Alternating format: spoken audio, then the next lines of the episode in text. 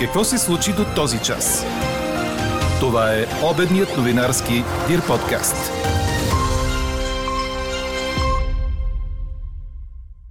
Докладът на Държавния департамент на Съединените Американски щати за човешките права у нас, разпространен преди ден от Американското посолство в София, е не сигнал, а директен шут срещу всички, но най-вече срещу ГЕРБ.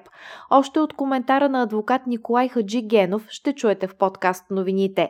БСП искат коалицията да обсъди мерки срещу инфлацията и обедняването. Очаква се Софийският районен съд да се произнесе законно ли е било задържането на Бойко Борисов. Легендарният колумбийски футболист Фреди Ринкон е починал след като претърпя тежка автомобилна катастрофа. Говори Дирбеге. Добър ден, аз съм Елена Бейкова. Чуйте подкаст новините по обяд. Слънчево и топло ще бъде днес, максимални температури от 16 до 21 градуса, обещава нашият синоптик Иво Некитов. Още по-топло ще стане утре, но подробности за това очаквайте във вечерните ни подкаст новини. Докладът на Държавния департамент на Съединените Американски щати за човешките права у нас, разпространен преди ден от Американското посолство в София, е не сигнал, а директен шут. Това коментира за подкаст новините адвокат Николай Хаджи Генов, който в 46-то Народно събрание председателстваше Временната комисия за полицейското насилие подслушванията. Част от заключенията в доклада са, че България има значителни проблеми с правата на човека, като сериозни корупционни прояви, полицейско насилие, произволни арести, заплахи и натиск срещу журналисти, нетолерантност. С Николай Хаджигенов разговаря Елза Тодорова. Това не е сигнал, това е силен от задниците на, на всички, предимно на ГЕРБ защото изброените нарушения всичките са извършени от ГЕРБ. Само единствено изключение Бойко Рашко също бити всичко останало е герб, герб, герб, герб. В лично качество съм адски доволен от това, че работата на комисията, която оглавява в 46-то събрание, цялата и работа и, и резултати са влезнали в този доклад.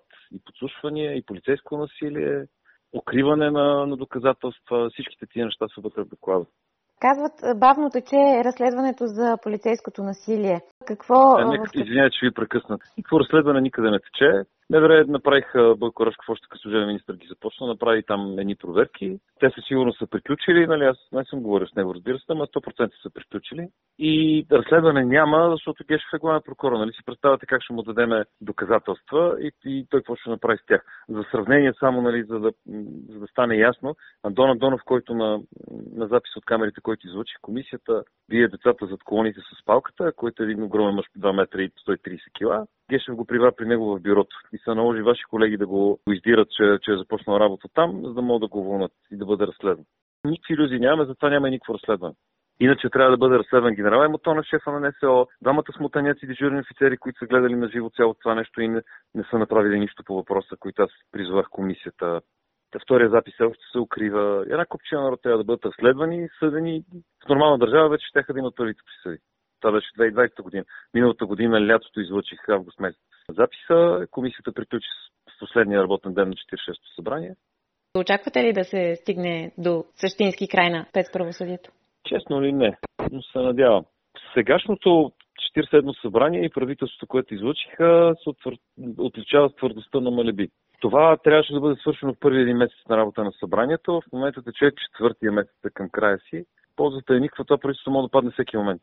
И основното клатене на правителството и на, на събранието идва освен поради тяхната мекота и неспособност да свършат нищо смислено, поради това, че неистово искат да запазят спецправосъдието, защото това им е по-голямото оръжие. Това, което ние затворихме бюрото за защита, т.е. махнахме го от Гешев, това беше малката, малката пръчка в ръцете на, на Гешев. Това вече е пистолета в ръцете на, на корупцията и на мафията.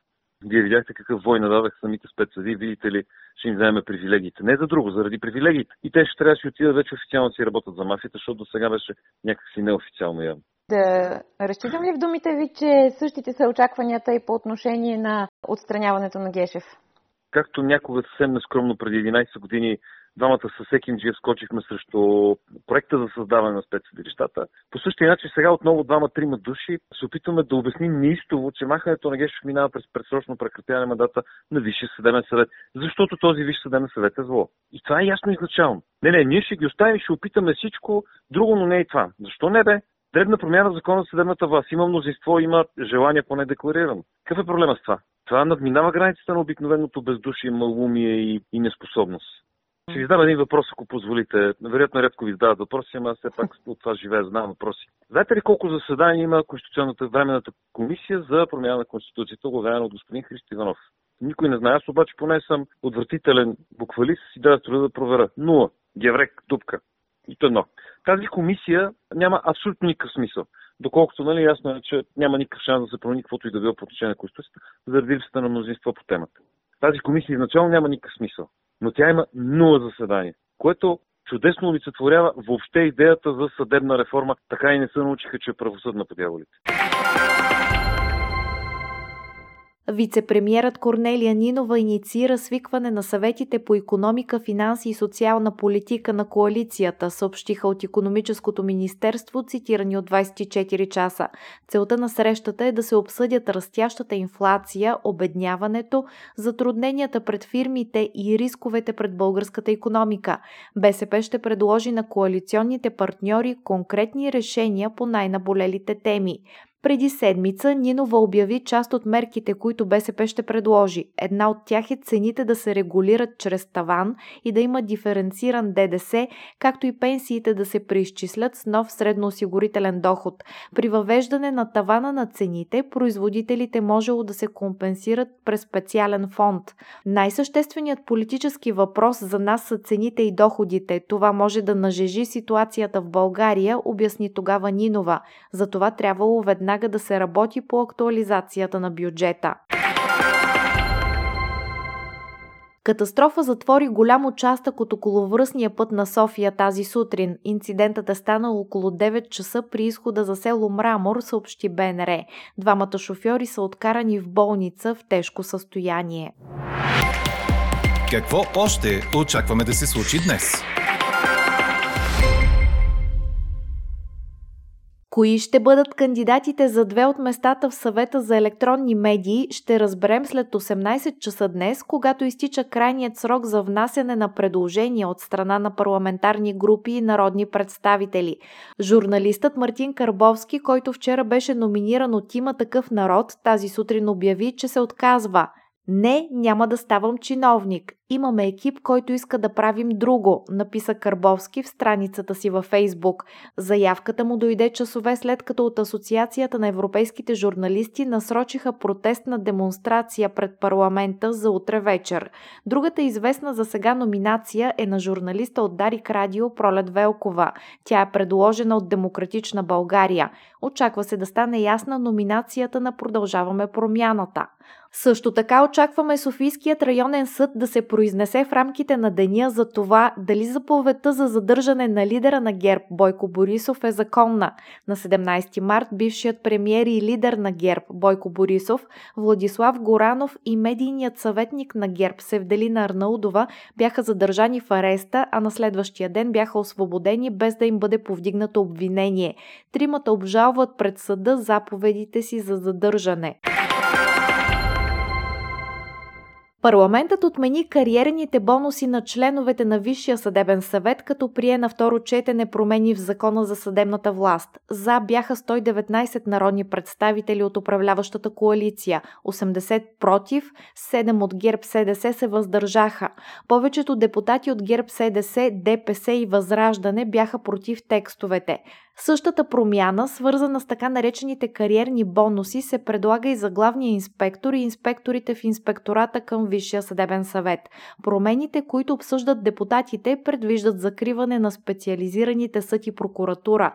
Парламентът ще разгледа и проекто решение, което ще даде право на пътната агенция да плати 50% от всички финансови задължения по договорите за поддръжка на републиканските пътища. Президентът на Колумбия Иван Доке Маркес обяви, че неговата страна е готова да увеличи енергийните си доставки, за да замени недостига, възникнал заради западните санкции върху руския внос на горива, наложени след началото на военната инвазия на Москва в Украина. Пред CNN президентът каза, че Богота ще увеличи незабавно износа на въглища, ако е необходимо, тъй като разполага с едни от най-големите ресурси в света и допълни, че неговото правителство е готово да увеличи увеличи традиционния си добив на нефт и газ, както и износа на възобновяема енергия, включително чист водород. Коментирайки използваната от президента на Съединените щати Джо Байден дума геноцид за описание на операцията на Русия в Украина, той се съгласи с американския си колега, като призова Москва да прекрати военните си действия в региона. Националната агенция за приходите започва да изпраща имейли до физическите лица, извършващи продажби в интернет, като им напомня, че трябва да декларират и платят данъка върху доходите от тази дейност. Приходната агенция разполага с информация за получените от физическите лица суми от наложен платеж през миналата година, подадени от почтите и куриерските фирми. До този момент много от хората вече са декларирали своите доходи от онлайн продажби. Тези, които не са го направили, направили, ще получат напомнящи писма от агенцията. В случай, че търгуващите онлайн не подадат данъчните си декларации, подлежат на санкции и последващи контролни действия, напомнят от НАП. Четете още в Дирбеге! Легендарният колумбийски футболист Фреди Ринкон е починал след като претърпя тежка автомобилна катастрофа, предаде Корнер. Бившият национал се блъсна в автобус с джипа си в покрайнините на Кали преди два дни, а лекарите не са успели да се преборят за живота му. 55-годишният Ринкон претърпя поне две операции в последните часове и състоянието му бе критично. Той бе част от отбора на Колумбия през 90-те и игра на три поредни световни първенства.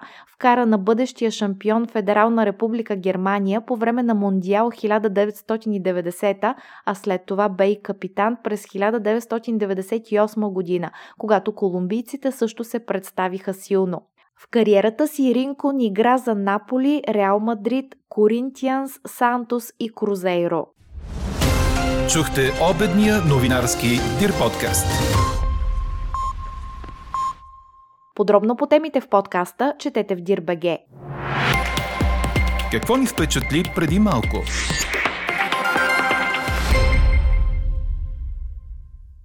Най-малко 121 души са загинали в свлачища и наводнения, причинени от първата буря в Филипините за тази година, предаде ДПА. Повечето от загиналите са от град Бей-Бей в провинция Лейте, на 600 км южно от Манила, където бяха намерени 81 тела.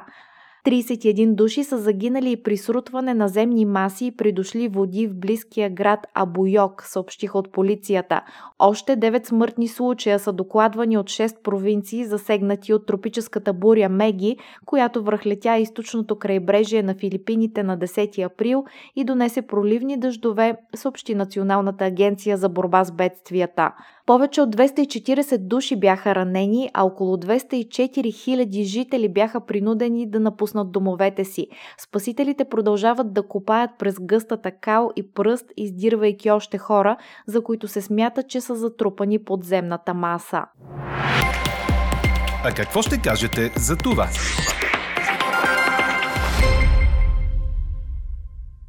Продължаваме промяната с виртуални дебати в партиен облак. Ще участвате ли? Това ви питаме днес във връзка с насроченото за утре учредително събрание на партия Продължаваме промяната и заявката за виртуални структури и партиен дебат в облак.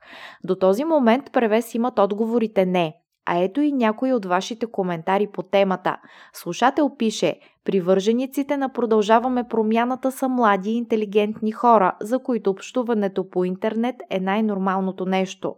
Друг вижда това като цирк и пиар за Продължаваме промяната.